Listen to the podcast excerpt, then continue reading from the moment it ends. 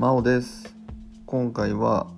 金文字の発明で日本文学の名作が誕生した。というタイトルについてお話ししていきます。えっとまず金文字の発明の経緯からお話をしていこうかなと思うんですけれども。えっとま、まずこうきっかけが、えーと、遣唐使が廃止されたことがかけです。はい、遣唐使あの以前の放送でも出てきたと思うんですけど、まあ、あの中国の王朝に唐っていうその王朝がありましてでその唐に、まあ、その留学生みたいな感じでこう学びに行ってた人たちがいたんですよね。でそれを、まあ、遣唐使というふうに呼んでいたんですがその遣唐使をこう、まあ、廃止したと、はい、いうことですね。これあの菅原道真っていう人物が、まあ、もうその唐ももうちょっと衰えてきているしもう学ぶことも少ないんじゃないかと、はい。まあ、この当時ってねその船で移動ですから、まあ、こう長距離移動でこう命がけだしうん、なんかそこまでしてこう学ぶことも少ないんじゃないかっていうことで、まあ、廃止なんですよね。894年に廃止しました、はい、で、まあ、それがきっかけでその日本独自の文化っていうのが発展していったんですよね。こうそれまではその遣唐使の人たちが、まあ、その中国のこう進んだ文明とか文化とかを、まあ、こう取り入れようとしてまあ、実際こう取り入れて、まあ、日本はねすごくこう大陸の文化をの影響を受けていたみたいなねことがあったんですけど、まあ、こうそれがなくなったのでもう完全に日本独自のオリジナルの文化っていうのが発展していきました。はい、で、まあ、その中で、まあ、その日本人のこう特有の感情とか、まあ、そういうものをこう表す字を作ろうみたいな、はい。まあ、そういう動きがまあこうあってでまあそのうん。金文字の発明のこうきっかけになったそうです。はい、でまあこういきなりその金文字をこう発明したわけではなくって最初はですね万葉仮名っていうのを使い始めたそうなんですね。はい、でこの万葉仮名っていうのが何かっていうとえっ、ー、とその日本語の発音にその漢字を当てはめたものを万葉仮名っていうそうなんですね。でその遣唐使がそのかつて言ってたので、えーと、中国からこう漢字っていうのは伝わってるわけですよ。だからもともと漢字は使ってたんですけどえっ、ー、とまあその日本語の発音とその漢字っていうのはこう全く別物だったわけですよね。うん、でまあそのもともとあった漢字と日本語の発音をまあこう組み合わせて、うん、か表記は漢字なんだけど読み方は日本語みたいな、うん、なんかなんかちょっと説明がしにくいんですけど今の時代だとねなんかそれが当たり前ですから、うん、なんかちょっと説明しにくいんですけどそのかつてはだから別々の言葉だったわけですよね。読みとその表記漢字の表記が別々だったので、まあ、それをこう組み合わせたと、はい、それを万葉仮名と言いました、はい、でえっ、ー、と実際この「万葉仮名」っていうので書かれてる書物とかもありまして「万葉集」っていう書物はこの「万葉仮名」で書かれてるそうなんですね。えー、万葉集って聞いたことありますかね？これも一応あの日本史のね教科書にこう太字で載ってるような用語なんですけどあの今の令和っていう年号あるじゃないですかあの令和はこの「万葉集」から取られてる熟語みたいですね。はい、うん、っていうふうな形で、まあ、最初はその「万葉仮名」っていうのを使っていたと、はい、でまあ、万葉仮名って、まあ、要はその表記は漢字なので中国由来の漢字なんですよ。はい、なので、まあ、その漢字の一部を、まあ、こう抜き出したりとか例えばこう何て言うんですかね。うんなんか今のイメージで言うとその漢字の左側の辺の部分だけこう取り出すとか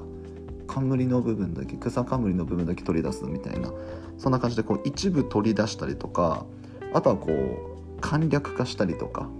ん、今のその漢字も簡略化するような表記の仕方あるじゃないですか。あれのあんな感じですね。はい。まあ、こう取り出したり簡略化させたりしたことで、まあ、それがだんだんだんだんこう進化していったりもっともっと簡略化していったりしたことでまあかな文字っていうのが少しずつ生まれていったということらしいんですね。なのでそのかな文字っていうのを新しくこうバーンってこう開発したわけではなくてもともと漢字だったものが、まあ、万葉仮名って呼ばれるようになってその万葉仮名が、まあ、こう少しずつこう簡単にしていったりこうなんか変化を加えていったりしたことでかな文字っていう風なのになっていったと。変化していったと、はい、いうような形で生まれた。そうです。はい、でえっとじゃあそのかな文字で、まあ、どういうねこう有名なこう書物が書かれたのかなっていうお話なんですけどえーと、かな文字で一番最初に書かれた有名な書物が「古今和歌集」っていうやつだそうです。これもね何だったら中学校とかでねもしかしたら習うあの和歌集ですけど、うんまあ、和歌集なのであの五七五七七のあの俳句とか短歌とかがこう集約されてる書物ですね。はい、それがかな文字で初めて書かれたものだと言われています。あとはですね土佐日記っていうのがこれも有名な書物なんですけどこの土佐日記がねちょっと面白くってこれあの木野貫之っていう人が書いてるんですね。はい、あの男性です。貫之さん男性なんですけどこれもあの金文字で書かれてます。であの金文字がこう、まあ、全国に広まっていった当初はですね女性が書く文字っていう認識だったそうなんですよ。かな文字が。うん、なのでなんだろう。男性はその中国由来の漢字を使う。で女性がかな文字を使うっていう。なんかそういうこうなんか暗黙の了解というかなんかそういうのがあったみたくって。うん。なんですけどこの土佐日記はですねかな文字で書かれてるんですね。でも書いてる人は紀貫之っていう男性なんですよ。そう。だから面白いのがその紀貫之は男性なんだけれども女性のふりをしてかな文字でこの土佐日記を書いてるっていう。なんか面白いですよね。はい。っていうね書物があったりとか。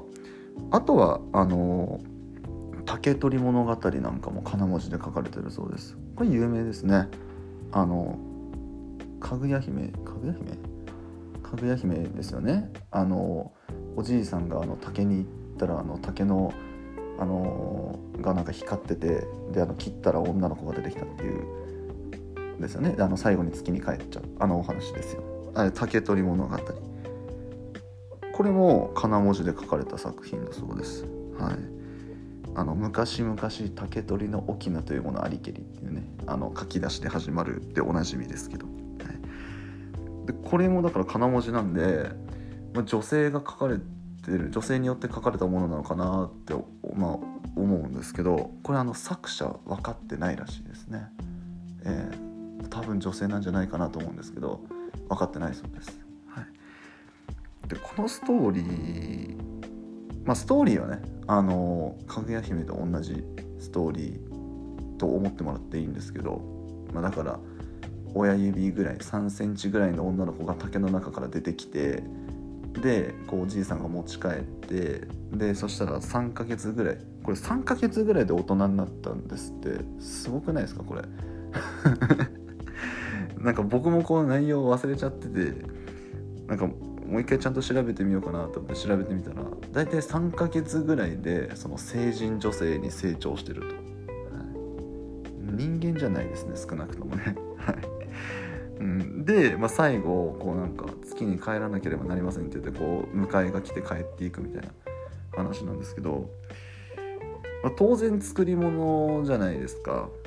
そのね、その3ヶ月でその成長するわけがないし月から迎えが来るわけがないしっていうことで作り話なのは間違いないんじゃないかなと思うんですけどこれなんかあの巷で言われてるのがですねその例えば月からその死者が来てで迎えが来るとかなんかそういうのってそのこの当時の人たちがその果たして想像できたんだろうかっていうそういう疑問があるらしいんですね。はい、なんか今の僕らだったらこうなんか映画とか、まあ、それこそこういう物語とかでなんか SF のようなこう想像って、まあ、できなくもないじゃないですか。でもこの「竹谷物語」って日本初の言ったら SF 作品なんですよ。そうなので元ネタとかがないのでもう完全にゼロからのオリジナルなんですよね。そうって考えるとそのある程度その元ネタがあって元ネタというかそのある程度実話の部分があってそれをちょっと持って作ってるんじゃないかみたいなそういうことを言われてるらしいんですね。だからどこからどこまでが実話かとかはねちょっとさすがに分かんないですけど竹から女の子が出てくるはさすがにありえないと思うんですけどでも例えば月からその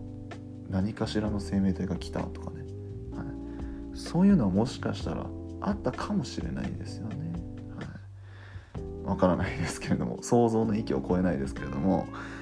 うん。まあ、そういうね話もあったりなかったりっていうことだそうです。あとはですねあの枕草子とか「源氏物語」とかこういった作品もこの金文字を使われています。はい、でそれぞれ枕草子の方が清少納言っていう人物の作品ですね。で「源氏物語」が紫式部でこれ2人とも女性なんですよ。そうだからやっぱり金文字っていうのは女性が書く作品が多い多いというかこの当時はもう女性が書く作品、はい、っていうことが分かるんじゃないかなと思います。ちなみに清少納言と紫式部、まあ、あの2人とも素晴らしい作家さんなんですけど2人ともですねその天皇の娘とかあとはその天皇の奥さんとかのあのー、今でいう家庭教師その先生役みたいな指導者みたいなそういう立ち位置についていた人だそうで。で2人ともそういう仕事をしていてで傍らでこう作品を作ってるみたいなそういう人物だったのでなんかこうお互いにこう意識し合っていたみたいななんかそういうね話もありますよね。はい、そういうところも面白いなと思います。はい、っていう形でですね、まあ、タイトルで日本文学の名作がたくさん誕生したっていう話をしたんですけど、まあ、女性作家による名作がたくさん誕生したとまあ、いうふうに言ってもいいんじゃないかなと思います。はい、でちょっと余談なんですけど、あのー、今の時代だとこうひらがなとカタカナっていうのがあるじゃないですか。うん、でそれぞれね、あのー、ちょっと説明させてもらおうかなと思うんですけどひらがなっていうのはですね、まあ、要はこのかな文字と思ってもらえばいいんですけど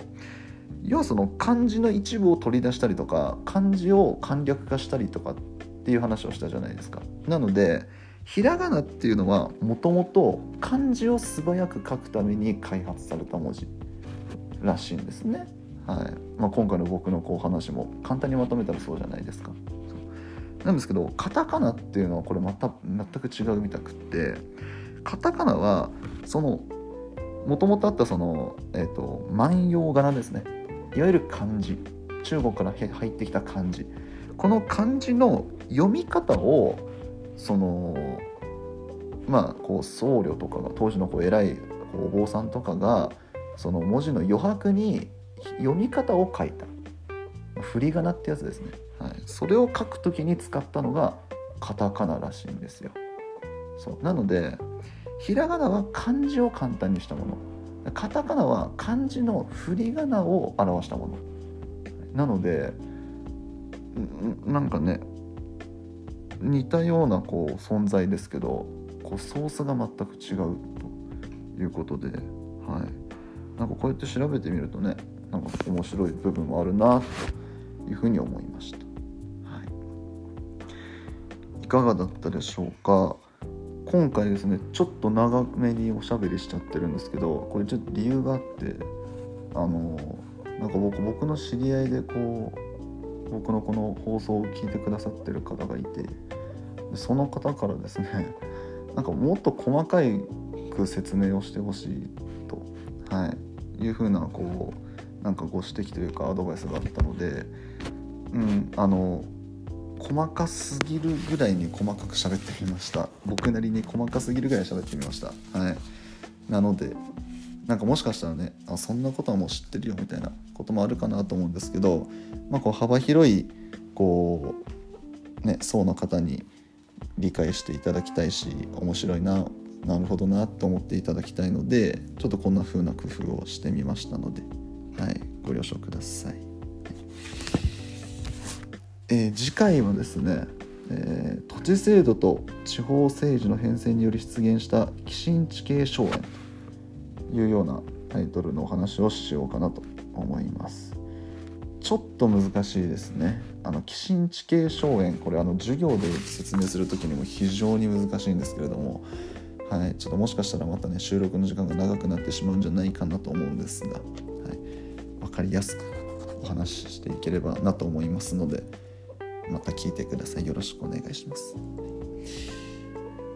えー、このチャンネルでは、えー、現役高校教師が気軽に楽しく学校の勉強に触れてほしいなという思いでおしゃべりしておりますので、え、これからも聞いていってください。それでは今回以上になります。え最後まで聞いていただいてありがとうございました。バイバーイ。